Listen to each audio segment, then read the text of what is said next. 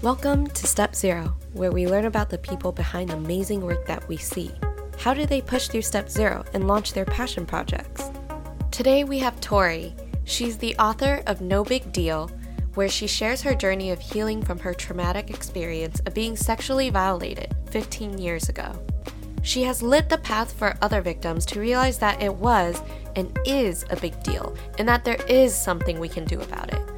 Let's hear how Tori became a leader in changing the way parents and children prevent similar trauma and how writing played a big part of her journey. Thank you so much for joining me, Tori. You launched your book called No Big Deal, and of course, I wanted to hear your journey as a writer and as the founder of Homeopathy first. Maybe you can start off by sharing a little bit about yourself. Sure. Yeah, I love that. Well, yes, Homeopathy First is my first business. And that came from my first profession, which I worked as a physician assistant for more than 10 years in a family practice office. And it's interesting when I look back at my life, I'm 42 years old, and I feel like I entered into this path of being a healer for other people because of the pain in my own life, right? So when I was young, my parents divorced, and I had been doing gymnastics already for about seven years. When my parents divorced at age 10, I started gymnastics as a little tiny toddler. And when they divorced, that was kind of a big part of the divorce. Like, am I going to keep doing gymnastics? Because it was like who I was, right?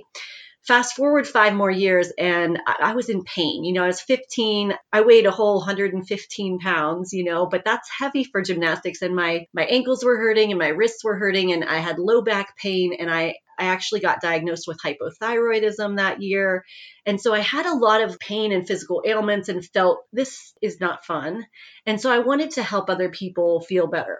So I went into, you know, pre-med undergrad and went to grad school a few years later studied physician assistant studies um, because I wanted to be a mom and I wanted something that wasn't as committing as an MD.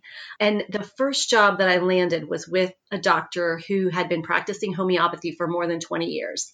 And so I had this really amazing intro into homeopathy and a mentor with it. In an allopathic family practice office, I could use either Western medicine or homeopathy yeah, so it, it led me to starting my own business um, because homeopathy actually doesn't fit in a Western medical model very well. And so then I had my own homeopathic practice. And then the book has always been kind of in the back of my head. I, I did a minor in English in undergrad and the book is a memoir it's it's a life story and it it was the most powerful story that i had you know it wasn't it wasn't the happiest story that i had in fact it was the deepest darkest hardest story that i had but a few years ago, something happened at a church that I was going to, and it was very similar to what had happened to me. And it really ripped the band aid off of my trauma. And I realized, for one thing, I have more to heal on this topic, and sharing my story was helpful to other people.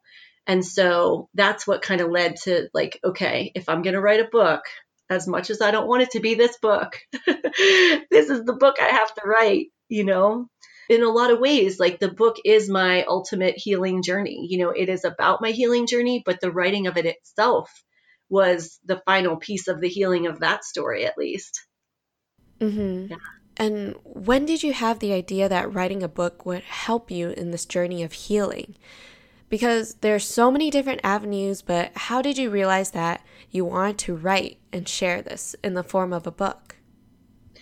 Well, I think anybody who goes into the healing professions, like their success is when they can see something they do or say help someone else, right? And I had started verbally sharing my story quite often. And two people that I shared my story with then went and made police reports about their perpetrator. So my story is of sexual violation. Uh, my gymnastics coach was sexually violating myself as well as a teammate. And we, 15 years after it happened went back to the police and made police reports. And a year and a half after that went to a 5 day long jury trial and he ended up in prison for 43 years. So that story the part about like actually addressing it and going back to the police and all the good things that came after I owned my story was the part I started sharing after a man at my church was arrested on very similar acts. So I just started to get a lot more verbal about my story. And in that, I saw the way people would have these kind of like aha moments about their own stories or something that had happened to them. And the fact that those two people went forward and made police reports based on my sharing my story, I was like, wow, it would be really good for me to write this down. You know, it's a hopeful story, and there aren't very many hopeful stories on this topic. Right, right. And I love how you're able to pinpoint three different effects that are happening at the same time as you're sharing the story. Though you're hurting every time you share this trauma, you also feel that you're healing, and simultaneously, you're inspiring others to speak out about their experiences and also figure out ways they can heal too. So, when was the day you were like, okay, let me start writing this? Let me write the first page down. Like, you have this whole story to write. How do you even start? Absolutely. That's a great question. So in November, they have it's something about writing a novel in a month. So a lot of people get together and write in November, and it's like 1500 or 2000 words a day or something. So then you get a 50,000 word novel by the end of November for some reason that really appealed to me of like just bust it out right? Like let's just get this thing done. And i knew it wasn't a novel for one thing but i knew that all these other people were going to be writing at the same time as me and i kind of wanted to like the, ride the wave of their writing energy. So it was november of 2016 november 1st i sat down and i think the first day I wrote a letter to my perpetrator. So he's in prison and I never mailed it or anything, but I just wrote a letter to him of like to kind of start working on my emotions about it. Like, what did I still have in me about this story? And then the next day, I would write about one of the things that I used to heal through this story. So, you know, I used some traditional means of healing. I went to a therapist for a while, but I also used a ton of other things like rock climbing and skiing and hiking and nature. So each day I would write either a letter to him or like a blog post type, you know, rock climbing was healing towards to me or you know whatever whatever it was. I wrote about yoga and I wrote about my dog, you know, like all these different things that you put into your life because they nurture you and they nourish you and they make you feel better.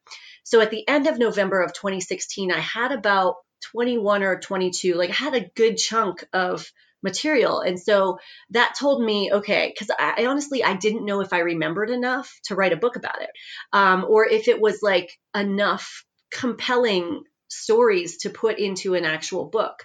So I took December off because I didn't want to live in that story over Christmas. And then January, I started writing again and more in like a story format. I was this age and this happened, and you know, like more of like a chronological order. And the year prior, I had met some good friends who were book coaches. And one in particular, I had had a couple conversations with her. And I knew if I was going to hire someone to help me write this story, it was going to be her. And she happened to have a retreat, basically. She called it her message matrix retreat. And she pulls stories out and like gives you an outline. And that week was amazing because I knew the story, but I didn't know how to write the story, right? And so she helped me put myself in it. And she kept saying, you know, you need more, you need more sense. You need, what did it look like? What did it feel like? What did it feel in your body? And I was really hesitant to go there because that's where the healing I think really happens is when you put yourself back into the emotions and the physical feelings of when those things happened that's when the real transformation can happen. And so she helped me to do that. And so in April of 2017, I wrote the introduction and the first five chapters. And then I kept writing a chapter a week and I was basically done with it by July of 2017. Wow. So it was having the right support, the right questions asked, the environment to reopen that box and to go through all the feelings you didn't want to but had to in order to write the story. But from there, you were able to go full speed ahead because you finished that book in just a couple months. Yeah. Basically, yeah, it took me about three months. Once I saw how to do it, it wasn't like a template, but it was just like your emotions, like the, the things going through your head, you can put in italics. And it was just interesting. Like, I'm an avid reader, like, I'm reading two or three books a week sometimes, you know, but reading it and writing it are so different. I hadn't written like this ever. You know, I hadn't written memoir, I hadn't written like a book ever.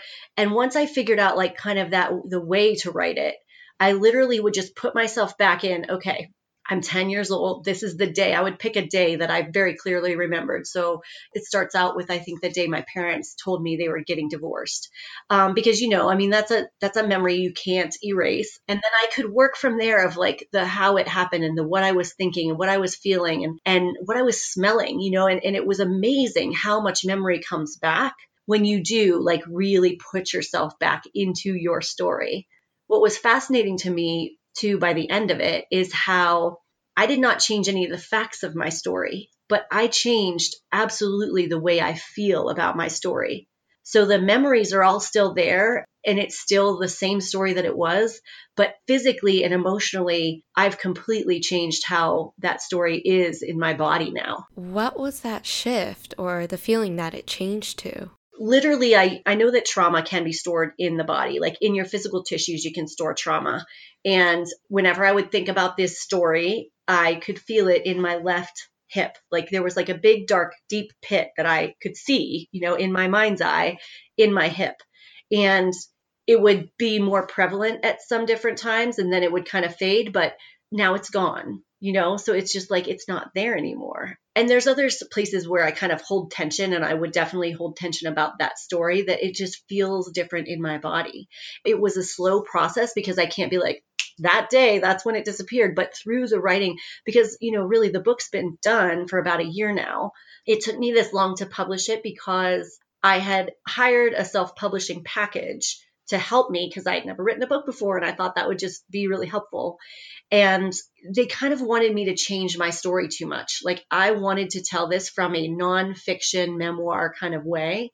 And I'm happy to change names of people that weren't key players, but they they really from the beginning kind of said you should take a pen name if you're going to write this book and i it wasn't it didn't hold the power for me i mean i can't really say i wrote this book if it's a pen name right and I wanted to speak about it and I wanted to build this movement towards prevention. Why did they want you to change it to a pen name? Well, I think it's just, you know, legality issues and invasion of privacy and things like that. So I, I understand where they're coming from, especially with, you know, other victims in the case and family members and things like that. I knew that I could trust my family members weren't going to be upset about it. But my perpetrators' family members, potentially. You know, there's a lot of people that could potentially think that I shouldn't be writing about this. But I think that's another societal, you know, thing that comes along with sexual abuse is like, you don't talk about it, you don't ruin people's reputations, you don't, and that's unfortunately why one in four girls is going to be sexually violated by the time she's 18 because we don't talk about it enough at the beginning of the writing, it was so important to me the very specific places, details, all that stuff, because I knew I couldn't write it true to my heart if I was fictionalizing it at the same time. And I didn't think that my readers would understand the way I felt and the emotions of it and, and get wrapped into the story if I was fictionalizing all of it. That's how I had to write it. It's like diluting the story, and that's so unfair to you and to what the story is. Exactly. So through that process, what was really interesting about it is they have what they call a content evaluation, and then it would come back to me. And the first time, it was stuff that I was very on board with. I need to get, you know, my other victims' permission.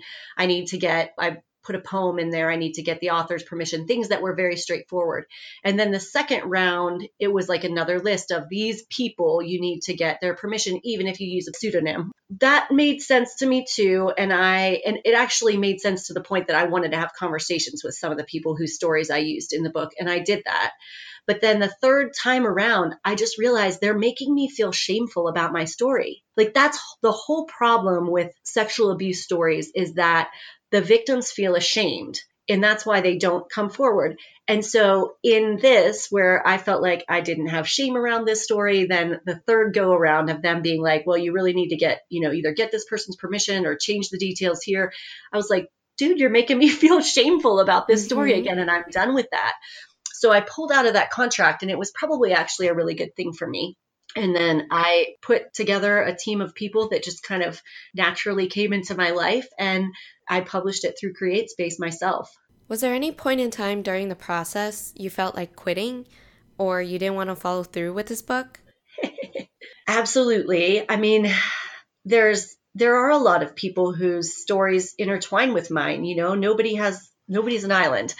And when I felt like I was potentially hurting those people or this what I was doing was impacting them because I don't really believe that I'm hurting them. It's their unhealed wounds that are coming back up, you know. I think it needed this time to process. Right. And the other really interesting piece to the story is that my father passed away in April. He knew about the book and I had talked to him about writing the book, but I I didn't really want him to read the book. You don't really want your father reading about the details of your abuse. And he did like support me when I went to trial and everything and but when he passed, it really kind of gave me this permission to just put it out there, you know. And I, so I think there might have been a little bit of a block in myself about that. And I know what was really interesting too is going through his house and kind of finding things. He had the newspaper clippings of when my coach was put in prison. So I know he was proud of me for doing that. You know, I don't think he had any shame around what I had done. But, you know, as a female, I think you don't want the men in your life to think of you sexually. When you say I was sexually violated, then they're seeing you as a sexual being and not as their little daughter, you know? I don't know how much that played into it, but I feel like there were all these different, like, kind of doors that closed and opened to let me get to the point where I was ready to put it out into the world. The first time I ever shared the story, like I had it in a bunch of different Word documents. It was like chapter one, chapter two, you know, all these Word documents. And I, and I sent it out to like two people. And I, that was probably the most terrifying part, right? Of like giving it to somebody who maybe even already knows the story, but it's like a painting, you know, like it's it's a creative piece that you could definitely be very um, criticized for, for sure. But also just like it's so much a part of who you are that you're putting this thing into the world, and, and you don't want to feel like you're doing it wrong. I just love how you have the sense of always remaining true to yourself and to share that with the world. How did you stay so grounded in who you are and have the confidence to maintain that through every aspect of your life? Awesome question. Uh, I like to be in nature as much as possible. That is definitely one of my pillars for sure. We live in Golden, Colorado, and so I have a trail a half mile from my house, and I can walk up a mesa and take my dog there as often as I can. I have a phenomenal husband who I met the week before I made the police report. So, myself and my friend from my team, who was the other victim, we both met our husbands the week that we made the police report, which I think is really telling to like what happens to you when you own your truth. Good things start coming your way. Like it just opens these doors and, and lets you be the person you're meant to be instead of hiding under this facade of like, I look great on the outside, but I'm a total mess on the inside. So I have an amazing husband who is super supportive of my entrepreneurial wanderings, basically. And then I have two kiddos too. And not to say that like I love them to death, they're not necessarily like a support piece for me, right? They're more of a drain sometimes, but they're what I'm living for. And they're absolutely the reason that I wrote the book too. When I really look at it, you know, when I was practicing medicine, I would see parents who had either a big trauma as a teenager or had a child as a teenager, right? And when a parent has a child as a teenager and their child reaches that age that they were, I've seen a lot of like boiling turmoil come up, right? Because I feel like they're not cognizant of it, but they're resentful of the fact that their child is getting to have this life that they didn't have because of them. So I didn't want to get to the age that I was when my abuse happened and be like subconsciously resentful of my children for not having this big trauma in their lives.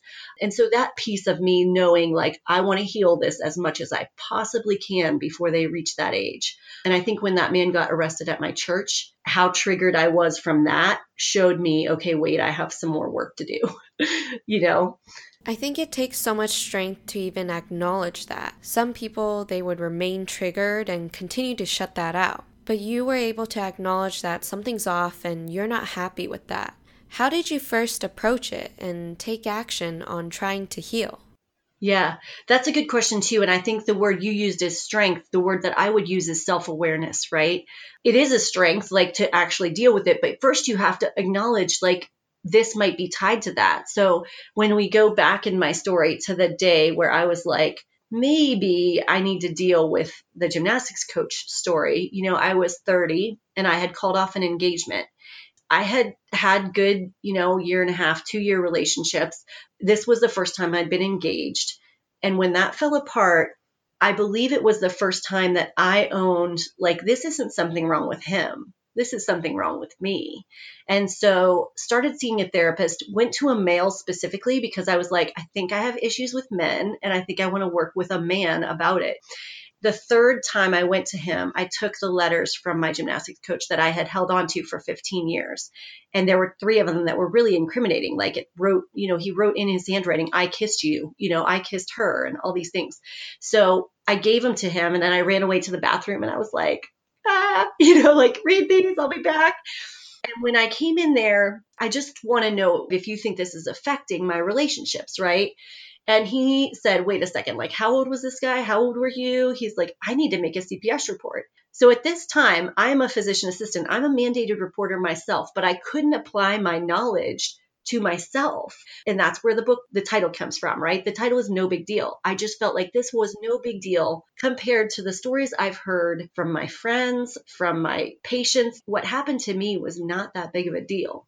Um, so when he said he was going to make a CPS report, that was pivotal for me. And I was like, okay, wait, whoa. And so then I went and started looking up the statute of limitations. And I saw that they were still, we were still able to make a report and have something happen from it. So then I reached out to my friend because I was like, if I'm like, I wonder how she's doing, basically. I mean, I hadn't talked to her in 12 years because we were triggering to one another. Like it was just something we couldn't deal with. And so when I reached out to her, we had very parallel lives. I said, like, hey, have you been to a therapist or anything? And she was like, no. And I started kind of letting her know where I was at. And I think because of my healing profession, I had come a lot further already based on knowing like how people heal and watching people's stories.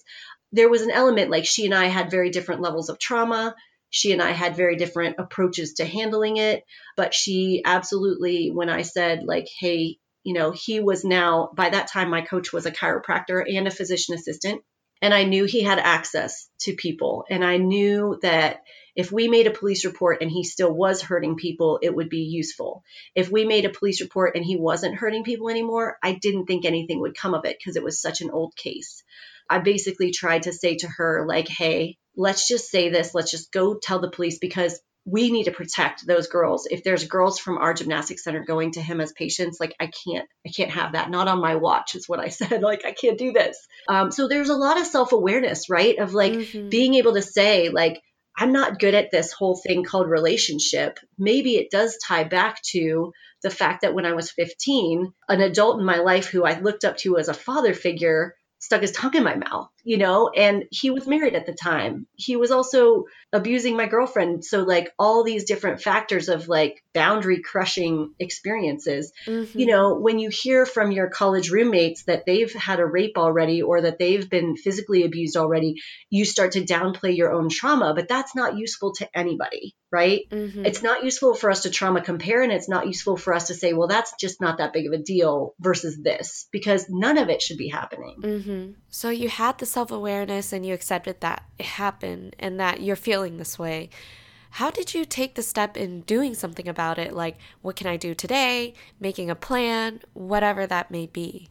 Absolutely. Yeah. And you actually asked too that did I feel like quitting? And yes, like many, many times. So even from back when we were like, okay, we're going to go make the police report, you know, it took a year and a half to go to trial because it took seven, six or seven months before someone else came forward. So there was so much waiting game and like what's going on. The court system would say, okay, your court date is this. And then they were like, oh, wait, no, he's going to take a plea. And then he didn't take the plea. Okay, your court date is this. And it was just up and down and totally crazy. And there were so many times where we could have just been like, okay, we're out. You know, I'm not doing this.